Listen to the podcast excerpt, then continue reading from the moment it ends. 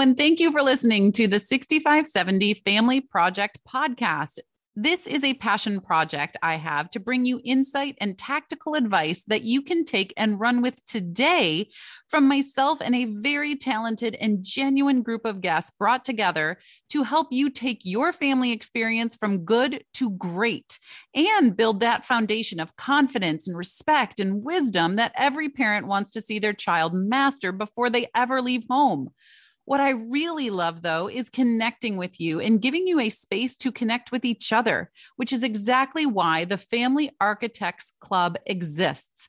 This private parents club is designed for every parent going through the 6570 those 6,570 days of the parenthood childhood dynamic, which is where your most influential and most impactful window exists as a parent.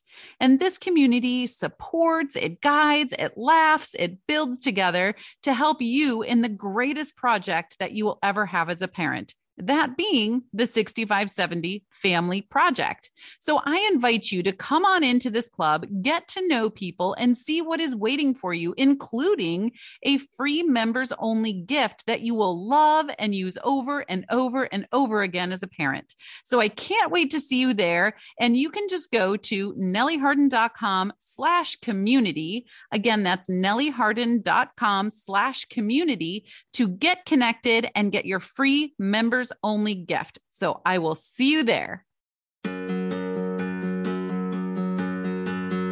Hello, and welcome to the 6570 Family Project podcast. If you are a parent of a tween, teen, or somewhere on the way, this is exactly the place for you. This is the playground for parents who want to raise their kids with intention, strength, and joy Come and hear all the discussions, get all the tactics, and have lots of laughs along the way. We will dive into the real challenges in raising kids today, how to show up as parents, and teach your kids how to show up as members of the family and individuals of the world. My name is Nellie Harden, big city girl turned small town, sipping iced tea on the front porch mama who loves igniting transformation in the hearts and minds of families by helping them build self led discipline and leadership that elevates the family experience and sets the kids up with a rock solid foundation they can launch their life on all before they ever leave home. This is the 6570 Family Project. Let's go. Hello, everyone. Welcome to another episode of the 6570 Family Project Podcast. No matter if this is your first time here or you've been around for a while, you are here because you are a parent or thinking about being a parent and you want to help build those kids into the best version of themselves. And that's exactly what we're doing here. We are building confidence, we are building respect, we are building wisdom into these kids all during their childhood so that they are equipped with that before they ever leave home. So today, this goes perfectly with us. And honestly with me uh, i have a 16 year old two 14 year olds and a 12 year old and our guest on here today stephanie haynes is an education coach and consultant. You guys she uh, provides custom educational consulting and coaching for high school students educators and schools that equips all of them to build a pathway to a future that the teens are excited about. They want to pursue it. And she specializes in post high school school pathway development and goal uh, goal setting and time management in classroom and school culture development. When i sat down with stephanie earlier today i was blown away because right now my kiddo is between her junior in or i'm sorry she's in her junior we're going into senior next year and it's kind of this snowball effect for both child and parent. She's my oldest, so this is the first time we're going through this. Um, this this is the first time our family is going through this, right? And what are the options that are out there? And Stephanie does such a great job in this interview of walking us through the five most common and pathways of post high school education. Now, some people don't have post high school education. They go directly into business, they go directly into uh, missions work or whatever that is. And that is good too. But we are talking about the people that have a post high school uh, education path. And that's where we go today. And this is so enlightening. Be sure you have a pen and paper out. I wish I would have like had a pen and paper out when my kids were like five when I was doing this, but it's all good, right? We we uh, love the time that we have left. We don't just think about the time that has gone on. So anyway, go grab a nice uh, cold beverage, a nice warm beverage, whatever you want, a pen and paper, and listen in on this discussion with Stephanie. And without further ado, let's get started. Hello, everyone. Okay, you guys, I have told you uh, about a little bit about Stephanie. I'm so excited to have her on here. So, first of all, welcome to the show, Stephanie. Thank you so much for having me. I'm really excited to be here. Oh, I am so excited too. And so, like I said, Stephanie is an education coach and consultant. And if you've been listening to this at all, you know that I am, uh, we've had all over the place with education. And if you're brand new, I personally have four kids that are 16, 14, 14, and 12. And we do some homeschooling. We have some dual enrollment happening. We've done every kind of school under the spectrum.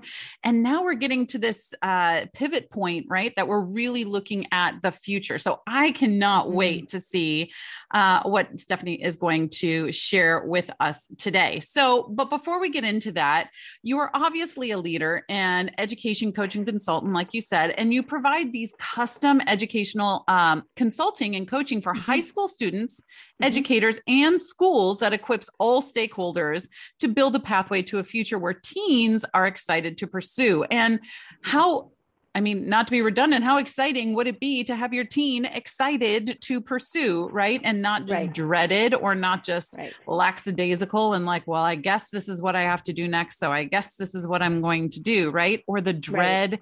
And that's what you get to specialize in. So I would love mm-hmm. to know how you've gotten to this place and what mm-hmm. has your journey been like to be this uh, educational leader that you are today? That's a really great question, and it's a very uh, detailed story. So I'm going to give you like the snapshot because we don't need to talk too much about it. But to establish that I actually do know what I'm talking about, um, I have wanted to be a teacher since I was in the second grade. I had a second grade teacher who inspired me, and it never changed. Mm-hmm. So all through high school, all through middle school, I'm watching and learning because I'm like, I'm going to be a teacher. I need to figure this out before I get there. I chose to go to the top teaching school in the nation at that point, um, and it still is ranked one in the top 10, which is incredible because I had no idea the training I received was so state of the art. I taught in California, which is where I grew up, for 10 years. I taught in a public school, but I also taught for what was a preliminary charter school, if you will. It was a school within a school, and I worked with the demographic of kids that, that the other teachers didn't want to work with. It was at-risk kids that they thought were going to cause problems and were never really on task in class and all those kinds of kids. And we got them through high school and graduated and successful. And I learned during that time that, huh, a kid who's stereotyped in one way will live up to that stereotype. But a kid who is stereotyped or labeled in a different way will live up to that label too. And so I learned that if I could help them see who they were and who they already could be and what their future could hold for them, they tended to start believing that too. Mm. And so hmm. helping them develop what was not even termed at this point, because I started teaching in 1991, so it's been a long time. Um, it was not even termed a growth mindset or a you know uh, limited mindset. That whole thing. I just understood that these kids felt stuck, and I didn't like them being stuck because I thought they could do better. They could definitely do something. I never believed that somebody can't accomplish something. And so working with those kids and training them to believe that they could do something and then working with them intensely for three years, I learned a ton about kids and I learned a ton about the education system and I learned a ton about the stereotypes. And so breaking those down, I thought, oh, this is the best thing ever. When you have a kid who didn't believe they could graduate because they're in a, a gang and they don't have any parents at home and their home life is like they make Law and Order episodes about it when they graduate and they have certification to be an EMT, and they're like, I'm doing something, and they're getting out of what they're stuck in, there's no better feeling in the world for me as an educator. So that was the first part. Well, during this time, I'm also having kids. I have a now I have a 25 year old, God no, 24, and a 20 year old. Oh my gosh, he just turned 20. So I have no more teenagers. But um, I was having these kids, and I thought, well, do I stay home? Do I work? Do what does this look like? my husband got a new job and we moved to South Carolina. Mm-hmm. Well, that's a huge move. Yes. and he was traveling. He said, let's just have you stay home and so on. So I stayed home for a while. My kids went off to school. I was so happy on the day both my son and my daughter were finally in school. And then my daughter had some troubles. Um, there was some bullying. There was some, just some not good things. And I watched how the school responded and nothing against our school. They were trying to be as supportive as possible, but you can't stop the cancer of bullying the way they were trying. And so we brought our daughter home and we homeschooled her fourth through eighth. And my son decided he went home too, so we homeschooled him first through fifth and had an amazing experience. So now I'm a homeschool educator for my own kids, and the program that we taught in, I became a teacher for them too. So I taught English um, for the homeschool program, and then so I worked in that dynamic, and I realized, oh yeah, these kids they don't think they cannot do things. There's an environment here that matters. They've been shown that they have opportunity to do things differently. They don't fit that traditional mold. Fast forward, my daughter went to private school for a year decided it was not for her, went to pu- public school. Our son, meanwhile, he was doing well in the public school, but not so great.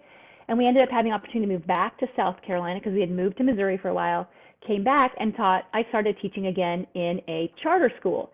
This particular charter school was based on a premise of elite athletics and elite academics. So kids who went there got dual enrollment credit starting as early as their sophomore year of high school. Mm. And they also got elite training with a ton of recruiting if they wanted to play collegiate sports. There's wow. also a third element. If you didn't want to be that, that was fine too. He wanted to be a collegiate athlete, and he is to this at this day, and he earned um, 45 college credits before he even got to college. Mm. So I watched that environment. But when these kids showed up to this school, they were showing up full of anxiety, anger, fear, just believing that they were never going to be good enough if they couldn't get a 4.0 or higher. Now it's like a six point scale. I don't even know where that came from. Um, if they didn't get up there, they were never going to get into college, which meant they were never going to be successful and they were failures. Well, that's not true. I know that, you know that, but somehow our culture had translated the message of success to one way only. You've got to go to college to be successful. And it's not true but they had been molded into that belief. And their parents, no judgment on them, had been molded into that too. It started when I first started teaching. It's been going on. And I thought, there's got to change. I left teaching, got my coaching certification, and decided I'm going to change the education world one kid at a time and help them break that mold. But in the meantime, I also got hired to work with schools to help them build that culture of success to make sure that all kids could be successful, not just the ones who are going off to college and to promote that idea of success. Because if you or your listeners have ever been in a high school, they promote signing day for athletes and they promote the college acceptance letter. When kids think about community college or trade schools or any other, the military, not often as celebrated, and that's not okay. Yeah. We need to make sure they're all celebrated. So that's kind of that's like I hope that's enough, not too much. Yes. That's not no. I think that's fascinating. And I I was taking notes while you were going along, like uh, especially in the beginning with these these generational cycles that we see, right? Mm-hmm. And mm-hmm. Um, trying to break these generational molds so you can be unstuck and and be free. And the whole be do have, right? Ha- be the person that you uh, you need to believe it first, though, right? Yes. Um, right. Yeah. And so uh, you know, I even have um, this tattoo on my wrist, and the first step right here. It's it's because it's like my life journey. It's my faith journey, even. Um, but believe is the very mm-hmm. first thing, and you need to believe mm-hmm. it before you can be it. So, be, do, and then you have. Right? It's not that you right. already have it or that you're already right. that kind of person. You need to believe that you can uh, be. So, anyway, I love that journey and uh, all the moves. We did a move to. Uh, we only did half a country though. You did a whole country. We did half a country, and we went from Indianapolis Minneapolis to North Carolina um, back in 2015. So I get the big move thing um, mm-hmm. for sure. But I find it really interesting that. Uh, especially in this elitist school you were going in. I mean, you really swung the pendulum from one side to another, you know? Oh, yeah. Oh, yeah. going, sure. going there, but it gave you so much perspective. And what mm-hmm. I find fascinating is that the kids going into the elite school had the same internal dialogue as the kids that were, you know, coming from gangs. Yes, and, they were just as trapped as each other. Yeah. There's nobody was less trapped. Yeah. Yeah. Absolutely. And I find, I think that's something to very much keep in mind. And, you know, I came um, from a background of, um, you know, my mom didn't go to college, but darn it if I wasn't going to college, right? Mm-hmm. But I always wanted mm-hmm. to go to college. So that wasn't an issue.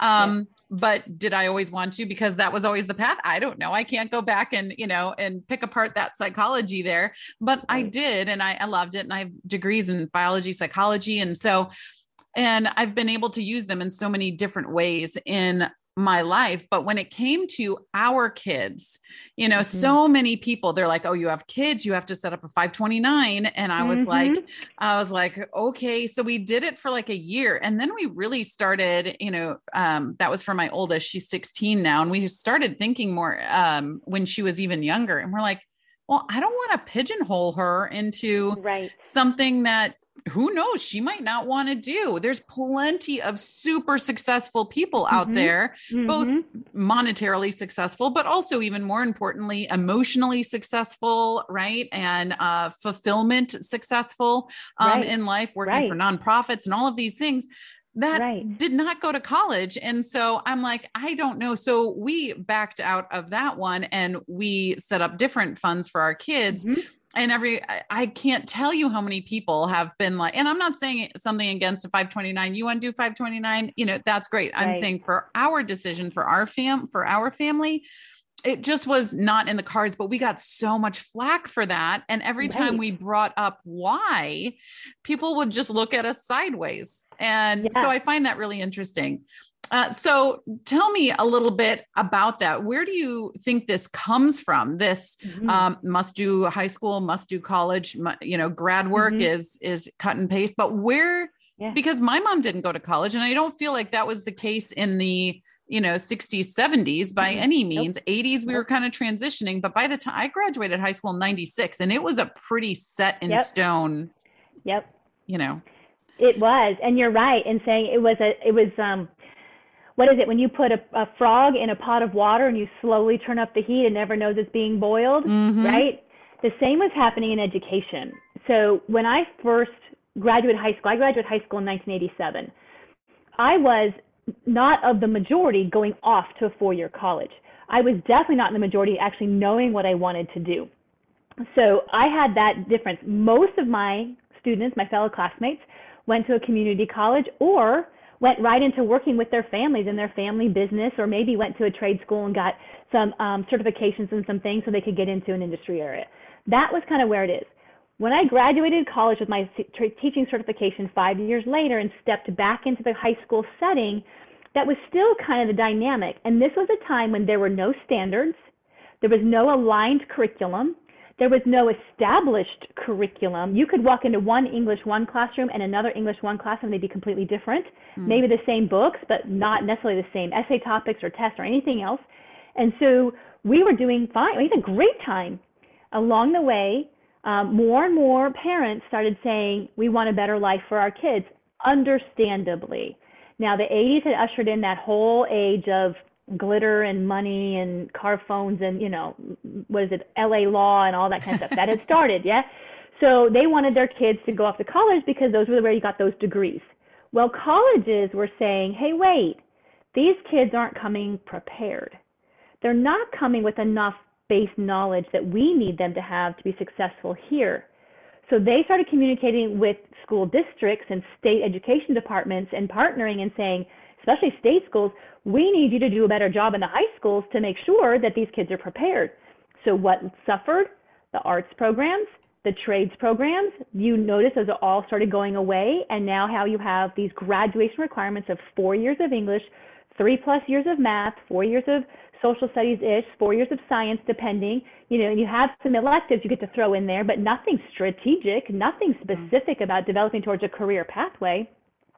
That has since morphed, and now everybody was like, well, we're going, this is a school that goes to college. Now you have school report cards.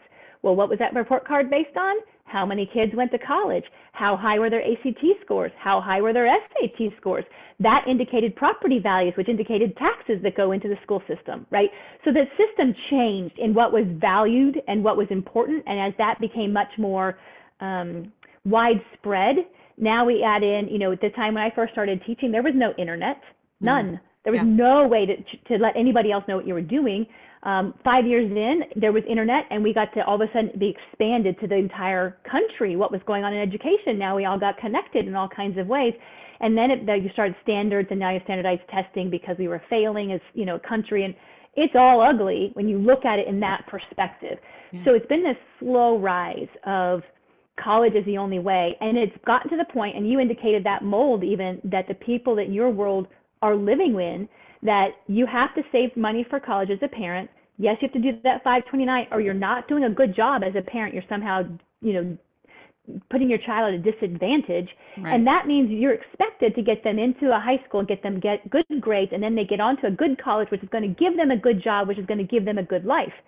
The problem is nobody ever defines that. It's just this assumption. And the millennial generation proved us wrong. Hmm. They said, wait, you told us to go to college. You told us to take on hundreds of thousands of debts because you told us we were going to have a good job that was going to pay off these debts and we were going to be okay. And that didn't happen. We yeah. had 2008. You know, we had all kinds of problems. So we're becoming more aware, but the system, of course, is slow to change. Education is one of the slowest systems in the world to change. And so it's gradually deciding whether or not it wants to move that way. Um, and that's where I'm coming in. That's where other people like me come in who are trying to help schools recognize it can be different. And we have to help parents recognize it can be different. And we have to help kids realize you can be successful in a variety of ways, but right. we have to retrain the way they think. Right. I I find it so interesting. So my oldest is very um is very very academically inclined. She just mm. always has been. And it's really easy, and it was really easy to be like, oh, she's very academically inclined. She's doing very well in school. She could do, you know, A, B, C, D. Therefore, she is a well rounded, great kid and doing super well. Mm-hmm. Right. Mm-hmm. And you know the the gears started turning a while ago and and she is you know a great kid and everything but um, I uh, just had an emotional intelligence expert on here um, a few mm-hmm. episodes mm-hmm. ago and talking about how, you know, when that academic is really high, a lot of times the emotional intelligence is low, the interpersonal might be somewhere in between and mm-hmm. things. And I was like, oh, that is so true. And it's definitely, mm-hmm. you know, what we've seen. And it really does come down to why did getting an A become the be all end all and right. define who you are as a person. And I experienced that myself. I am not like my child, and I was not super academically gifted. I was definitely, I mean, I wasn't terrible. I was an A B student. I don't know if my daughter's ever gotten a B in her life, you know, mm-hmm. um, but mm-hmm. I was an A B student. But my friends, I went to a high school that kind of sounds like the one that you were talking about a little bit. It was, there was a lot of um, elite uh, um, mm-hmm. families in this high school. I was not one of them. I lived kind of across the street, but that's fine. I still was in the, I was zoned for this school. I was like, what am right. I doing here? You know, we didn't right. have a downtown, we had an uptown where I went to uh-huh. high school. And so, um, anyway, and my husband just laughs about that. I'll be my husband and I have been together since we were 18. And so uh, you know, we would I would take him to my hometown. He's like, What is happening? Why is there mm-hmm. kids in Lamborghinis? I'm like, I don't know. I have my 1980 cutlass, you know, going along. Yep, yep, yep, for sure. But, but I faced that because I had so many friends that went off to these amazing uh, schools on mm-hmm. amazing scholarships and everything. And I went to a great school, but I definitely didn't get any scholarships there. And so I defined myself as mm-hmm. I am not smart, right? I am not yep. smart. I, yep. because I don't get these grades, I don't have this interest in my academic life. Therefore, I am less than. And it really mm-hmm. did carve a path for me in some ways until I was able to become much smarter in my 30s and 40s um, and see that that wasn't the case. But that took a long time. And I never mm-hmm. wanted to, you know, do that with with my own kids. So so we know kind of what happened. So, what are some, when you go into these schools and talk to these families, what are some of these options that you are telling them, right? It's school is, or I mean, not school, uh, college is an option, right? Yes. Yes. Um, but there's other ones too. So, can you run through some of those? Yeah, I actually help them focus on okay, career pathways. Let's talk about careers, and that's usually the premise that I have them mm. Focus on with their kids. It's not about what option you're going to do, not what college, whatever. It's what career, what do you want to spend your time doing in your 30s or whatever, right? But once we come back that we look at see how do you get trained to be in that career? And there's a variety of ways. There's actually mm, depending on the career, six options that you can you can in, involve yourself in after high school. Combinations of them are key, so they can become a lot. The call, the traditional four-year college is absolutely one of those options. It's now actually not four years. The average length of time in a college setting is five and a half because most students go and they don't really know what they're doing mm. and they change their major multiple times and it gives colleges more money so that because yep. they have to take more classes. The side part of that is the collegiate athlete. A lot of people find a lot of prestige in getting the D1 school, you know, scholarship if they think their kids that great in the sport and they get that scholarship or they get that offer and so on. So that's actually a side issue because that requires its own preparation in order to become a collegiate athlete. And it's a whole different dynamic when it comes to school. The level of school indicates the kind of education that it's focused on and all kinds of things. So that's its own option. Um, then you have the traditional options that were very much important and valued before everybody placed emphasis on the four year college. The first one would be the local community college right? Most people overlook the community college, one, because they don't think it gives their child a chance to get that college experience. In my personal opinion, why that freshman, sophomore college experience is so important, I'm not quite sure because as a college student, as a parent of a college student, and as a person who's on college campuses, it's not really about education. It's about all kinds of things. Right. And you're paying for it. So but most parents overlook it because of that, and there's a stigma. If you go to community college because you weren't smart enough to get into four-year college, which is not true. Community colleges today offer a ton of resources yeah. from apprenticeship programs to certification programs to uh, associate's degrees and associate's degrees that transfer. And so all of that is something you can find on any community college campus, and that can do a variety of things for students. You can stay home, save money, get your general education requirements out of the way, and transfer to a four year college. And you will have saved, depending on where you are, anywhere from thousands to you know five hundreds. It depends. A lot of community colleges are offering their classes for free. So you're not paying for those general education courses that at a regular four-year university you're paying anywhere between sixteen and twenty-five, forty-five thousand dollars in that year four, right? right? So there's a big difference, and you're not paying living expenses. But you're also looking at particular certifications. So you can get trained in any number of industries. You can get trained in cosmetology, hospitality, culinary. Um, you can work as a chef. You can work as a baker. All kinds of careers can be housed in a two, excuse me, 18 to 24 month certification program, which often has an associate's degree attached to it. Parents often balk because, like, well, it's only skills training. They need some college. Not quite sure why, but that's okay go get your AA with it. It's fine. You get business. You can. I mean, there's a ton. If you haven't looked at the what the offerings are of your local community college, you're missing out. So there's one option. The next option are the trade schools and apprenticeship programs that are uh, local to your areas. Um, the trades, as we've now seen, are in a huge demand. Huge. Yeah. All of us locked down on COVID wanted everything to be done to our house, and there were no people to do it. There's not enough. yeah. Right? Learning how to build things, fix things, create things, all of those hands-on learnings and what a trade school can do. In addition to things like cybersecurity, um, you can learn all kinds about IT and taking care of computers and building computer systems. I mean, there's endless opportunities for people who go into trade jobs or trade careers, right? So trade schools provide that. The benefit of trade schools is one, they're usually less expensive than a four year college, definitely but also you're being taught by industry experts, people who are actually working in the industry still, versus at a, sometimes at a community college, but also at a four-year college. These are teachers who are teaching about the subject. They may have been in the industry at some point, but they're probably not currently in it, right? So you're getting real hands-on mentorship and experience. And trade schools are set up to want to guarantee you employment. Their popularity, their success is based on the success of their graduates. Whereas a four-year college relies on the fact that, oh, there's a career center here. We'll help you try and get a job if you come to us. Trade schools are focused on, we're going to help you get a career by the time you graduate. How can we help you? What do you need? It's a very different dynamic. An apprenticeship program is actually paid work experience with college degrees or college credit added to it. And it depends on your area whether or not they're, they're offered. traditionally a across the Atlantic um, dynamic. Apprenticeships are huge in Europe, huge, right?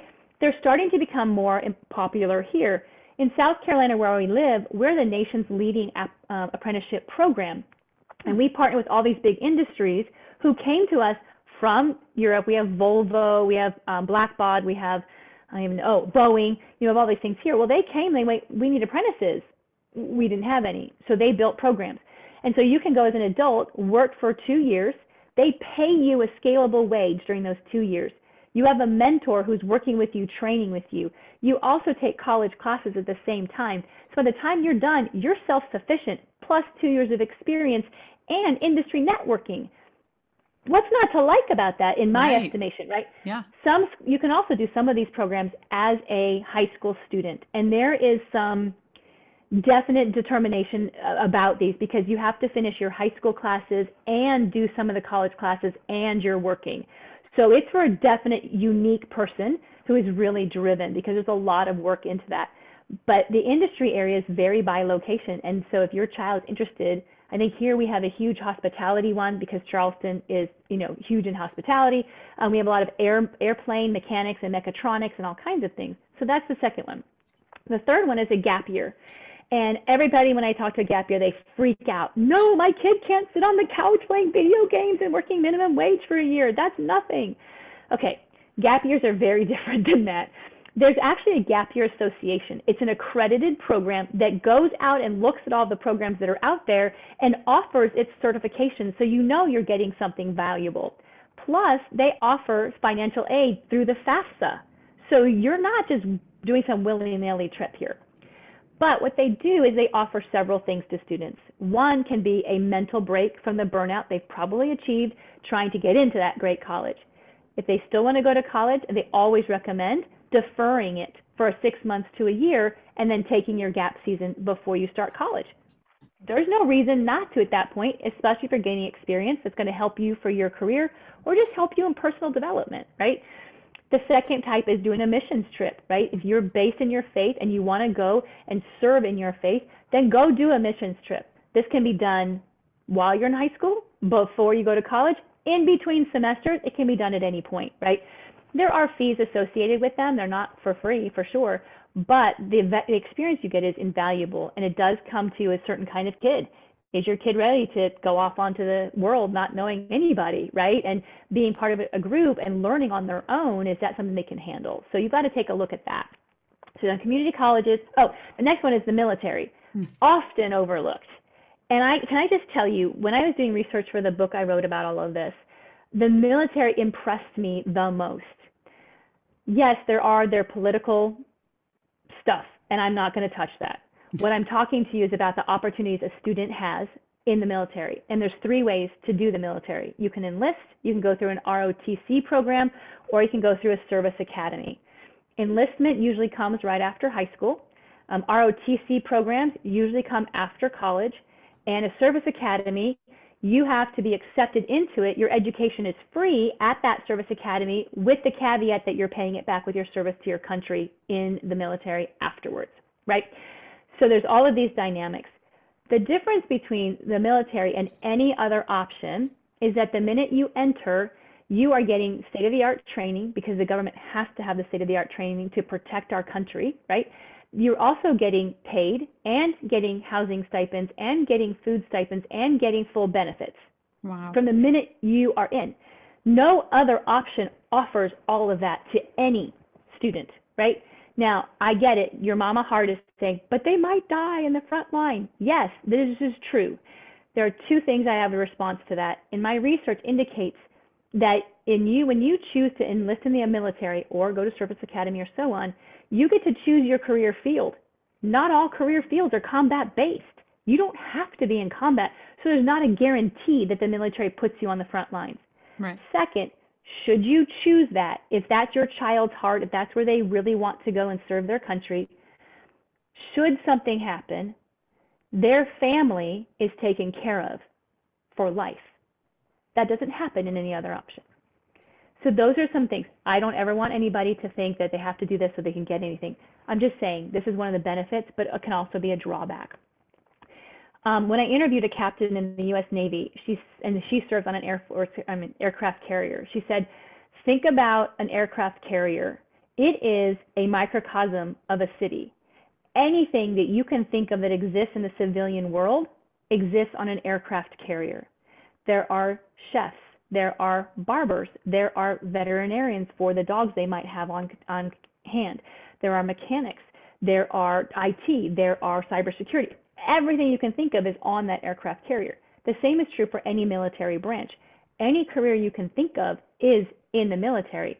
And someone who gets into the military gets that training and then graduates from it or, you know, um, does not renew their contract, they end up getting what's called a GI Bill. So when you're in the in the military, you can get up to one year of college paid for, and that's basically all you have time for in every four-year contract.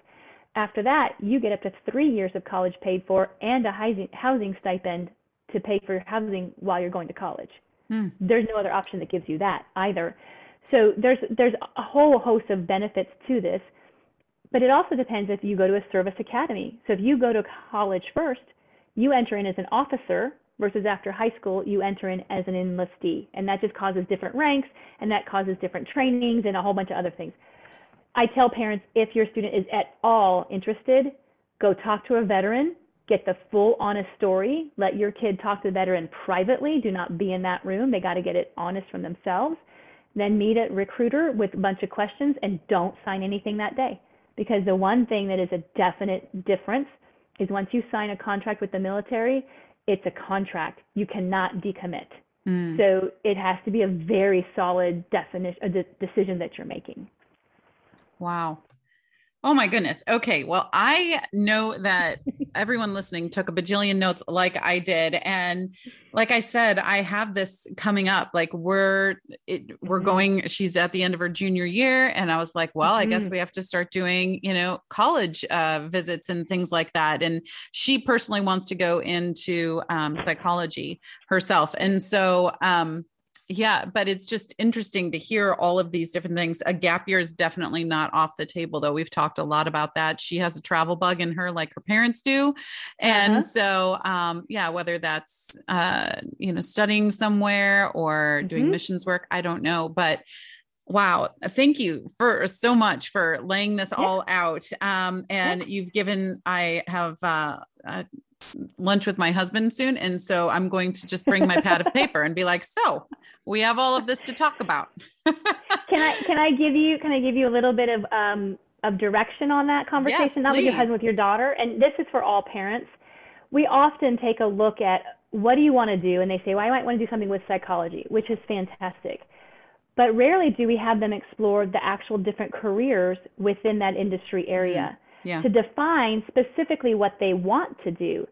Some things that they think associated with psychology actually fall under sociology. Mm. And so we want to make sure that they really understand the dynamics of the potential careers. If she wants, for, for example, to work in a clinical setting and be able to dispense medications, that's a whole doctorate program, right. completely different. And that sets you up for a whole different dynamic in terms of financing college and all kinds of things, right? But if that what she wants to be is a clinical therapist or a psych, you know someone a counselor in a counseling setting, that can be done in very different ways, right? So that can really help the conversation. And this is what I counsel parents on all the time.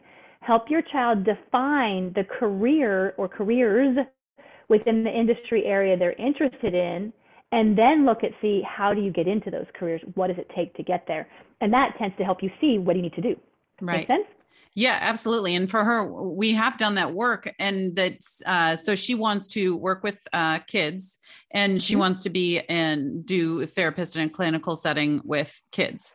And yeah. so there's definitely different paths you could get there. Uh, so many, but the common theme seems to be like get a psych a psych degree from a four year mm-hmm. or sociology, yep. but um, it's usually psych.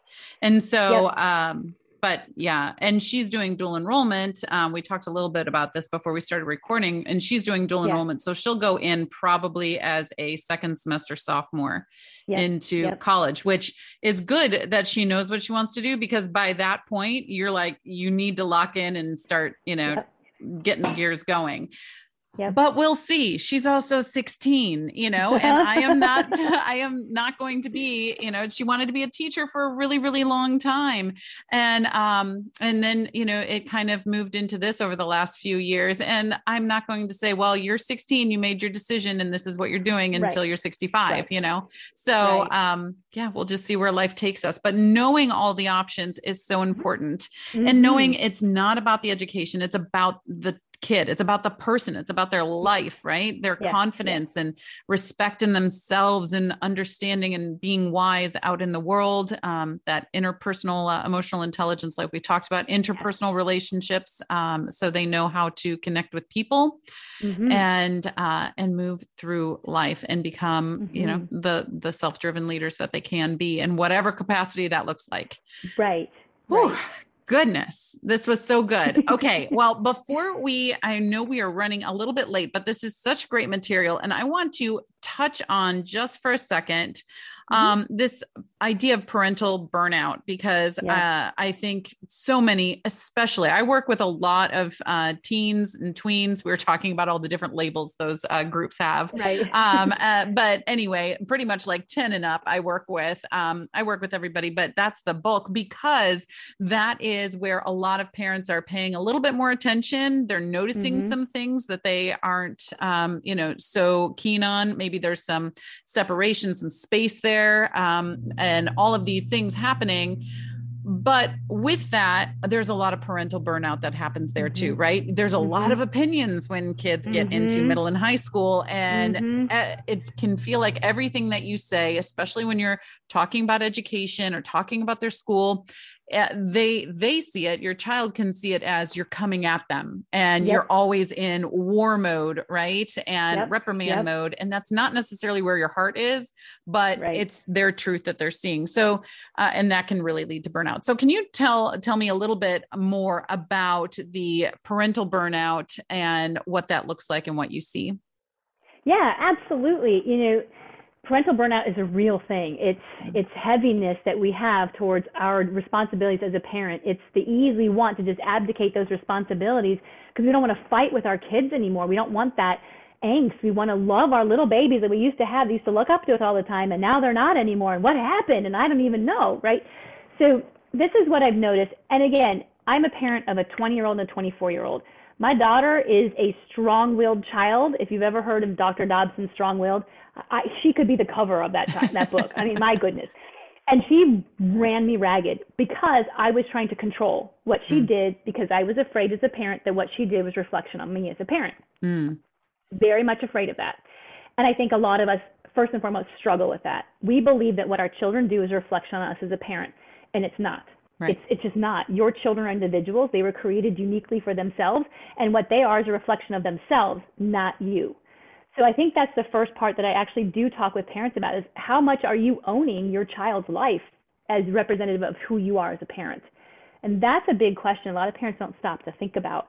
I can definitely honestly tell you that my daughter, I owned what she did as my value if she was behaving well in class, I was a good parent. If she was acting out in class, man, I had to fix it at home because I was messing up.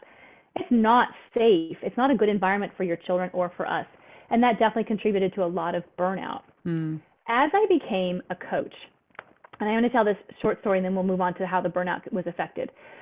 I had to do some practicing, and my daughter happened to call me one night. She was in college at the time, and she said, "Mom, I got this problem." I go, "I don't even." I said, "Wait, I'm in this coaching program. Can I just try coaching you through this? Do you, do you mind? And she said, okay. She had no idea what I was doing, but okay. At the end of that conversation, we spent 45 on the phone. I didn't offer a single shred of advice. I only asked her questions. And she said, Mom, this was the best conversation you and I have ever had. Mm. I feel hmm. like you finally saw who I am. And now I know exactly what I want to do. And you helped me figure that out. You can't get better connection with your kids than that. And so the more I work with teenagers, I say the exact same things in a way that all parents do. I just get the kids to say it, not me. Yeah. So when you're talking with your kids, the problem is we tend to talk at them. We tend to tell them. We tend to offer our advice all with an amazing heart, but we own all the research. We want to learn everything about all these things so we can be intelligent enough to tell them all about it. And we want to make sure they're getting their grades done in class and we're communicating with teachers and we're taking on all of these responsibilities because we're afraid our children won't be able to do it. Well, what message does that send to your child? Tells them they're not capable. So why would they try? Right. So as your child ages, what I tell parents to do is start backing away from owning anything within their world. And when they come to you with a problem, I don't know what to do. My friends are upset with me. What would you like to do about that? How do you want to handle that? What do you think is the cause of that? Don't tell them what they should do. Don't take on the ownership of their emotional drama. Let them own it and then walk away. Um, they have to figure out their futures. You can offer, I'm here when you want to talk about your future just know that your dad and I or your mom and I or whatever, we've decided that by the time you're 18, if you're not taking care of, you're not in a in some kind of education program, you're going to be paying full rent here. So just so you know, we're here to help you figure it all out, but this is the boundary we're setting. And we never set those boundaries or expectations. We don't take the time to think about it because we're too busy fixing our kids' problems instead of thinking about the kind of adult we want to raise. We want to raise resilient children. We want to raise problem solvers and critical thinkers, but we don't allow them to solve the problems in their own way or to critically think about what they want to do. This is why we have burnout. We are overwhelmed trying to fix our work problems, our marriage problems, our kids' problems, our friends' problems, and everything else because this is what we are supposed to do, which is not true. The more we ask our children to own their own world and don't engage in the battles when they fight against it, the better off we're helping them. It's tough. It's not an easy transition at all. But can I tell you, my daughter, coming back to her, she had a ton of struggles when she was in college, and we had told her she should come home, and she didn't want to. She wanted to finish it out, strong will. and so she did, and every time she'd call, I would cringe because it'd be some new drama. But when I started coaching, I was like, well, what opportunity was she going to figure out for herself today? How is she going to figure this out for herself? Let's see what happens.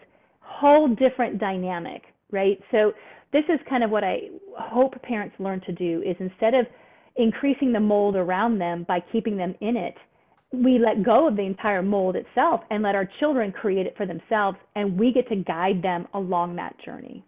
Oh my gosh. Yes. This is exactly um, I, I was just talking with someone the other day and doing some coaching and this is exactly what I was talking about. Like we we are leading them and we mm-hmm. are helping them and we are doing exactly what you said. We are just asking them the questions and helping them figure it out, giving them the tools to figure it out. Mm-hmm. Right. Mm-hmm.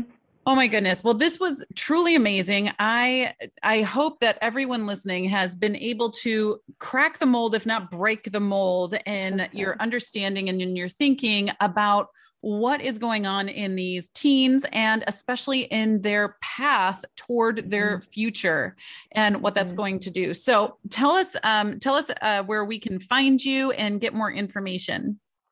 Yeah, the best place is stephaniehaynes.net, and that's my website. And there's a specific page dedicated just to parents. Um, and I put on free resources on there. You know, when you sign up for those, I send emails each week, just kind of encourage you, equip you, give you stuff, right? Because I give a ton of stuff away. Um, the second place, if you're on Instagram, go to Ed Coach Steph Haynes, and you can follow me on there and see what I've got in terms of advice and suggestions and just strategies. The third place and the newest place I'm most excited about is on YouTube. I just launched a new YouTube channel that is talking to parents and educators. So from the both sides of that experience, I'm talking into how can we best equip teens. And it's not named yet because I need 100 subscribers. So I'm offering a contest if you want to do it, but go to Stephanie Haynes LLC on YouTube and you will be able to find my channel there. And there's just a ton of free content. And I, I feel like it's important to just equip parents as best as I can, equip educators and schools as best as I can because they're the ones that influence the teens around them. If you're interested in more of what I've just talked about today, my book is on Amazon and it's called College is Not Mandatory A Parent's Guide to Navigating All the Options Available to Our Kids After High School. And it has the background we kind of covered, all of the options, and then I give a coaching guide. How do you have these conversations with your kids? How do you set them up? What does it look like and what kind of questions do I ask? I put them all in the guide there. and you, of course, customize them for your own child. All right. Well, I just subscribed to your YouTube. So, Thank yay. You. And I hope uh, you listening do too. Um, this was a wonderful talk. Thank you so much for being here and all of the topics that we covered. I know it was super impactful to me, and I know it was for others as well.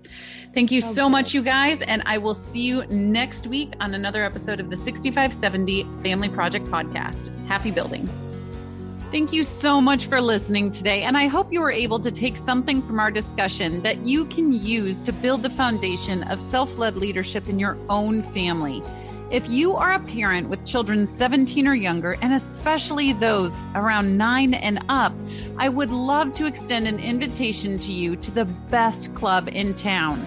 The Family Architects Club is a private club where intentional parents go that want to love, support, connect, or reconnect, and really truly help guide their kids and teach them how to self lead in discipline and leadership. This is an online community, and you are welcome to it. Parenting is a project, and you are the architect of this one. You plan, you design, and oversee the construction of the beginning of someone else's life. And that's what goes into these first 6,570 days. And it will be the foundation for the rest of their lives. So come join the club. You can find your invitation on the front page of my website, nellieharden.com. That is N E L L I E H A R D E N.com. Thank you again for being a part of this conversation today. And if something really resonated with you, or if you have a question, please don't hesitate to connect with me. You can find me on Instagram at Nellie Harden. And lastly, if you loved the information, please, please leave a five star review and a comment so more and more families can be impacted by harnessing the strength of these ideas and tools in their own families. So, thank you so much. Happy building, you guys, and I'll see you next week.